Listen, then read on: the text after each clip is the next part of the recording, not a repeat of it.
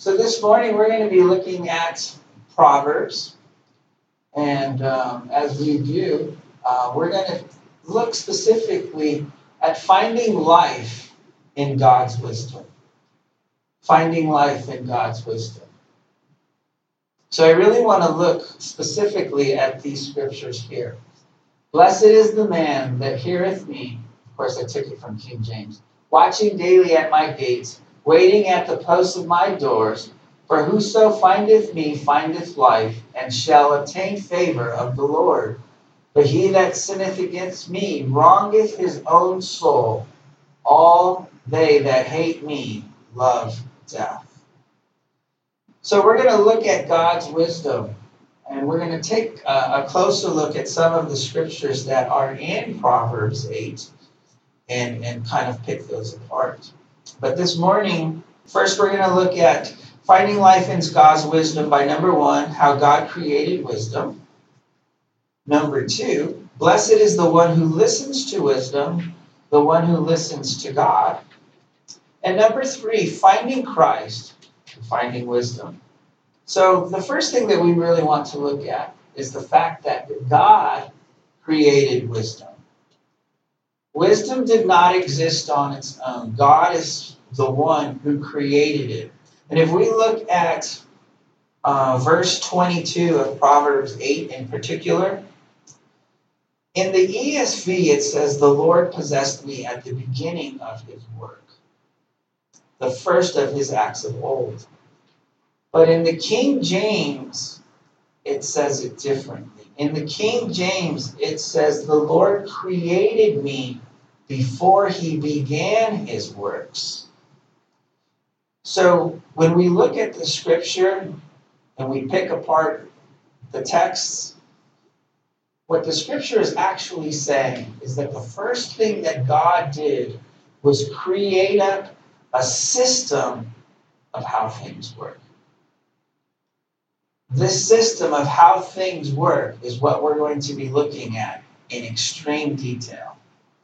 And I want us to really pay attention as we go through the scriptures because if we really want to understand life, what we're really going to do is get a good grasp of God's wisdom and how it works.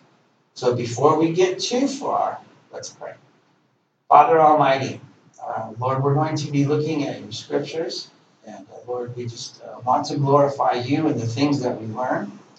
And so, Lord, we lift you up on high. May your spirit speak to us and bring enlightenment of the text that we're about to look at so that we can increase our understanding and glorify you through more things in life.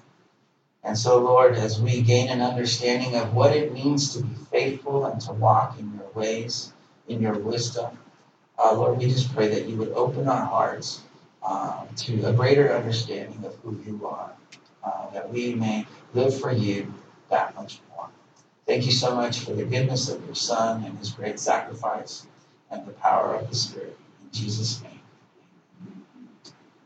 So, as we look at how um, God created his economy, the first thing he did was set up wisdom.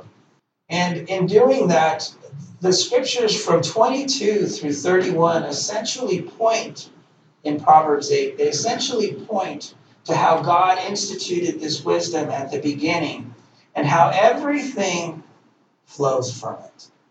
And that's why wisdom says the things that she does, which according to how we live. God says that if we do not follow his wisdom, that wisdom will truly laugh at us. Wisdom will make fun of us because what we have here is the way things work by the way God created them. And the natural temptation of man is to do things how we were raised, how we were brought up. And oftentimes that's based in tradition and a lack of God. Oftentimes we're sent to school and we're told how things work and we learn science and we learn all these things about how quote unquote the world works. But oftentimes, and most often, this book is not brought in to play. And so, if we're going to look at it, the first thing that we need to understand is that God created this wisdom for His will, for His purposes, and for His glory.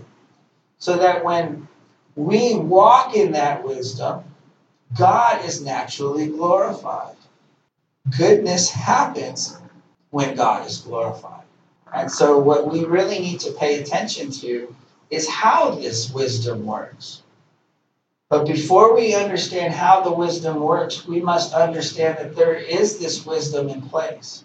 Because oftentimes people live in such a way that, okay, here's God's wisdom, but they believe that they can function independently of it. And that's where we get in trouble. If we're truly going to look at the scriptures, the scripture in 834 through 36 Blessed is the one who listens to me watching daily at my gates, waiting beside my doors. For whoever finds me finds life. So let's talk about this, this wisdom a little bit because it is most important that we listen to wisdom. So when wisdom says something, we lean on that understanding. So Proverbs 3, if we go back a few pages to Proverbs 3, and we look at verse 5 in Proverbs 3. It says, Trust in the Lord with all your heart and do not lean on your own understanding. In all your ways, acknowledge him, and he will make your path straight. Be, not wise in your own eyes and fear the Lord. So, what these scriptures are telling us is that as humans, we have a tendency to lean on the things of our own experiences and then when God tells us something, oftentimes as people, we start to try and reconcile that with things that have happened in our lives. A good one to come to is God's understanding and his wisdom says, forgive those that have hurt you. But our own carnal nature, our own humanity, our own flesh wants to lash out, wants to get even. Because we think that will make us feel better. That when we level the playing field and we get back at people, that somehow internally we're going to feel better. But that's not how God says it works. God says to forgive and don't let that root of bitterness develop inside of you. The world says get back. So when we lean on our own understanding, the first thing we want to do is lash out back at people. But if we lean on God's understanding, we say, no, we're going to forgive and let God deal with it. And that's hard to do. That's a that's a process. That's not something where somebody just flips a switch. Because there's going to be times in your life when you're driving to work or in the workplace or doing something at home where your past, your history comes back up. And then you have to fight these feelings again. You have to fight against that hurt. And you have to fight against the things that have happened in your life and not let that bitterness rise up. So it's a process. So it's not just a switch where something happens. As these feelings come up, what do we have to do? Well, we have to do what Scripture says and lean on God's understanding and then go through that whole process of, okay, I know I was hurt, God. But I'm trusting in you and I'm leaning on you in your ways. And I'm leaning on your wisdom to deal with this. Because I know if I do it, I'm going to mess up the situation. I'm going to make it worse. And so we lean on God's understanding. So when we listen to God and His wisdom, then we experience the blessings. But the problem with a lot of Christians is we simply acknowledge the text and then we don't live in it. We know what the scripture says. We've learned it, but now we got to do it. And that's the hard part. Because we've all been hurt by somebody and have had to come up with the power to trust into God and to do that forgiveness. And that's hard to do. And I know as we sit here in this room, some of us have been hurt really bad. You know, and that's what people do unfortunately, to each other. We hurt each other. And oftentimes it's intentional, and sometimes it's not intentional. But whether it was intentional or not, that hurt is still there. And we know that God will, will heal our hurts. And we, we need to trust in that. Psalm 147. The, the psalm is about God healing the brokenhearted. So if you, if you have pain, people are causing you pain as you're trying to do good. In, in verse 147 3, it says, He heals the brokenhearted and binds up their wounds. He determines the number of the stars. He gives to all of them their names. Great is our Lord and abundant in power.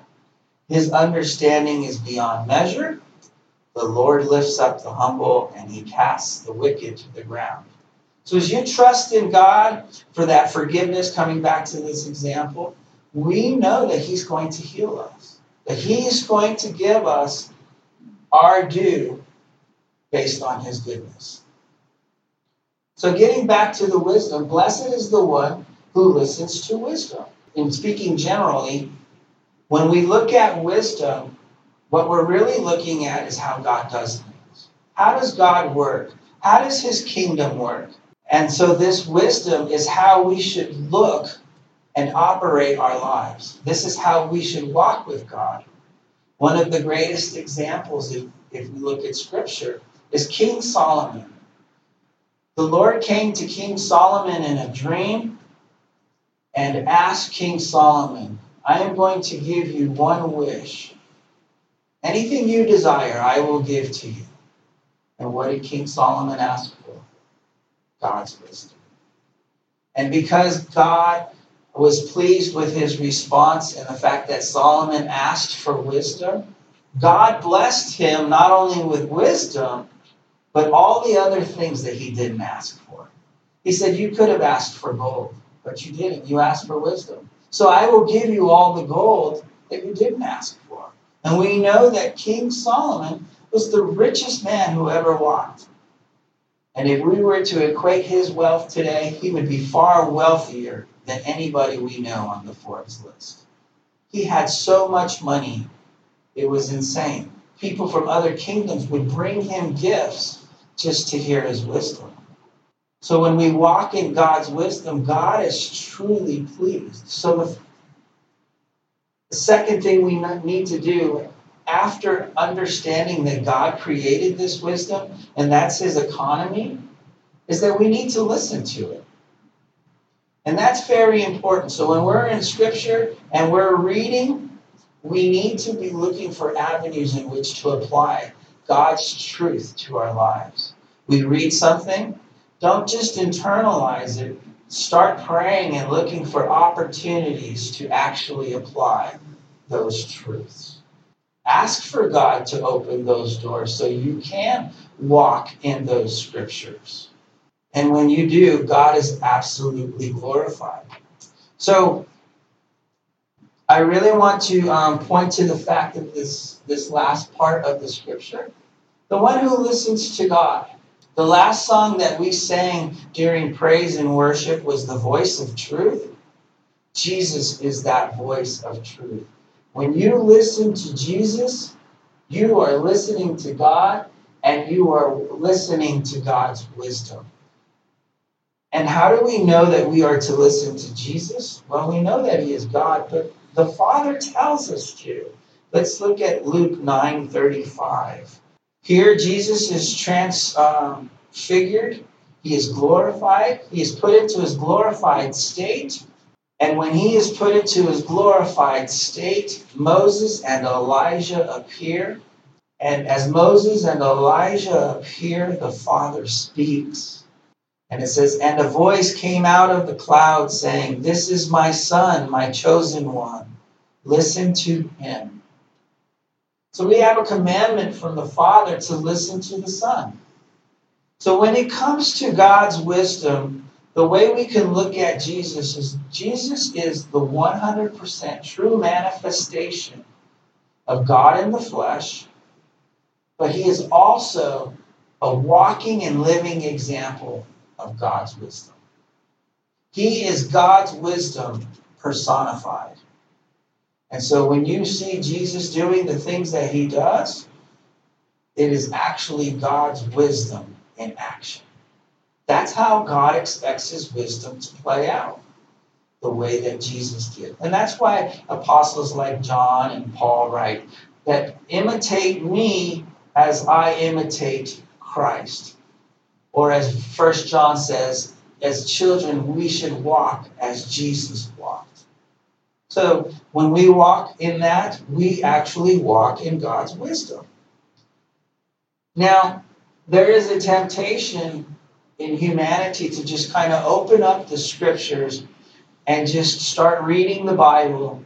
And the temptation is that if you read the Bible just like any other book, you can understand it. Well, we teach here, and so does Scripture, that Scripture is, is spiritual. And so it gives spiritual meaning to those who are spiritual. It tells us that in Scripture. So, the very thing that we need to do, if we really want to understand God's wisdom, you need to come to the source. You need to walk through that door in which wisdom manifests itself. Well, that door is Jesus Christ. When we find Jesus, we find wisdom. The first thing that God asks us to do is to believe in Jesus, listen to him, repent, and then be baptized. Walk in these statutes, walk in this wisdom, right? Well, that wisdom doesn't even become enlightenment to us or even have meaning to us until we really find Christ. As Christians, we truly find Christ when we come to the end of our road and we realize that we have sin in us and that we do bad things and that we truly do need Jesus and that without Jesus, we're lost. So the scripture says in Proverbs, it says at the end, it says, For whoever finds me finds life and obtains favor from the Lord. But he who fails to find me injures himself. All who hate me love death. And the death that the scriptures are speaking of is just not dying in the flesh, coming to the end of our life here on earth. But the death that it's referring to is an eternal death, being dead forever. And so when it refers to life, it's contrary to that. It's eternal life. So that when we really find Jesus and we find the wisdom, the, the economy that God has created, what does it say? Well, if you want to go to heaven, you need Jesus. You need to come to a point where you start living for Jesus and you denounce sin. One of the things that struck me this way is, or this week, is that not only does God den- um, require that we denounce sin, but it also requires that we renounce everything except for Jesus. I was looking at the scriptures in, in light of what it means to be a Christian. And it doesn't mean that we necessarily give up everything. But what it is saying is that we start to live a life where nothing else really matters other than Jesus. Obviously, we're not talking in the way of people because we do love people. But we come to a point where we really have very little value for material things. That we realize that that's just a tool temporary and that we shouldn't build our lives on materialism. We should learn to build our lives and seek the worth and value that God has for us. Because the world really wants us to chase after things that we can hold and touch. All that is, that's just something to get us off our path and our road to Jesus. When we stay on track and we focus on Jesus, Scripture tells us that naturally, by God's power and His ways, that when we focus on God, the things of the world will grow increasingly less important. And that we'll start to seek more value, get more satisfaction with our relationship with God. And as our relationship with God grows, something else happens. Our relationship with each other also starts to grow. and we see more value in the person than the things that that person does. Because the natural temptation, and I'll use this example, is, is to ask somebody, like when they're getting married, why do you love this person? And one of the biggest traps is, is the response is, well, I love this person because they do this, they do this, and they do this. That's a trap. Because oftentimes when you say they do these things, what you really like is what they do for you. I like the way she makes me feel. Well, that's all about you. When you love somebody, you pour into them completely independent of what you get back. Because if we look at the picture of love of Jesus on the cross, he gave his entire life to a bunch of people who were sitting in front of him who could give nothing to him, and in fact wanted him killed. He loved them so much, he was willing to overlook their hate and their anger and their doubt and their idolatry and their disregard for God and his son. And he was willing to do these things. So when we look at God's wisdom, we find Christ. And when we find Christ, what we really find is a completely different way to live. We put Christ first, we live for Christ. We now live according to his statutes and his rules. That's God's wisdom. God says, don't do this, don't do that. And what is it really saying? It's kind of like going down the highway when the highway says the speed limit's 55. Why is the speed limit 55? Because when you start going 85 or 95, you put your life and others at risk. So there's these rules. Well, God has the same rules, and when we live by them, we must really understand this scripture. The scripture says, But he, whoever finds me, finds life and obtains favor. And obtains favor. And that first taste of favor is eternal life. But we know from Scripture that there is so much more to offer. That God does all kinds of things in our life to bless us. But it's really important that we look at the cross of Jesus Christ and understand what he did through his great sacrifice. But why did he do those things? Well, each one of us here has sinned greatly. Each one of us here has done incredibly bad things. We've all at one point have been an enemy of God, and we've done things that have been contrary to God. It's just who we are as people. Scripture says that. But when we come to a relationship and understand what Jesus did on that cross, we start to see life completely different.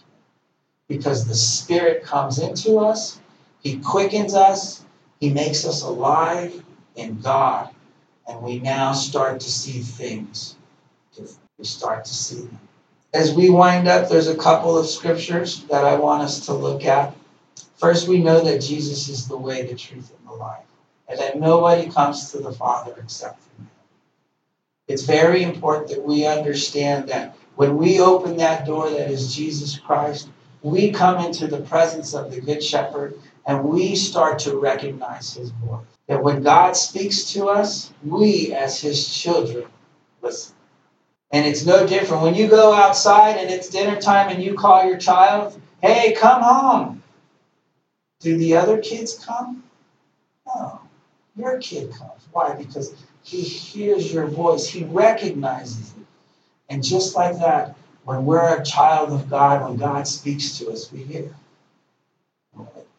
That's, that's the good way. That's the way we should live. So we know from Colossians 1 20 through 21 that God has made peace for us with the Father. Even though we've sinned, the blood of Jesus Christ covers that sin and makes peace with the Father. So that we can live in God's wisdom and that we can find it and walk in His blessing. So, the last piece of encouragement I want to leave us with is to really seek after God. And it says here, For I know the plans I have for you. This is Jeremiah 29 11 through 13. For I know the plans I have for you, declares the Lord plans for welfare and not for evil, to give you a future and a hope. Then you will call upon me and pray to me, and I will hear you. You will seek me and find me when you seek me with all your heart. So, if we're looking for God this morning, what I would ask for us to do is to empty us of ourselves and really seek after Him with all that we are. And when we do, Scripture promises that we will find Him. And when we find Him, we will find those blessings and that favor that first start with eternal life because we've been blessed by the blood of Christ on His cross. Amen. Let's pray. God Almighty, we thank you so much for your goodness. Lord, we thank you so much for your ways, and that your ways are not a mystery, Lord, but they're clear to us in your word. You tell us how to live and, and to be good by you and, and to, to please you and to satisfy you, Lord, and to have a, a, a blessed relationship with you, Lord. And so, Lord, we look at your word for all things, to trust in you. And we thank you so much for Jesus Christ and his great sacrifice, that through him we can have an amazing relationship with you. Thank you so much for being our Father, our Daddy, and caring for us the way you do. Thank you so much for your goodness and your faithfulness. In Jesus' name we pray. Amen.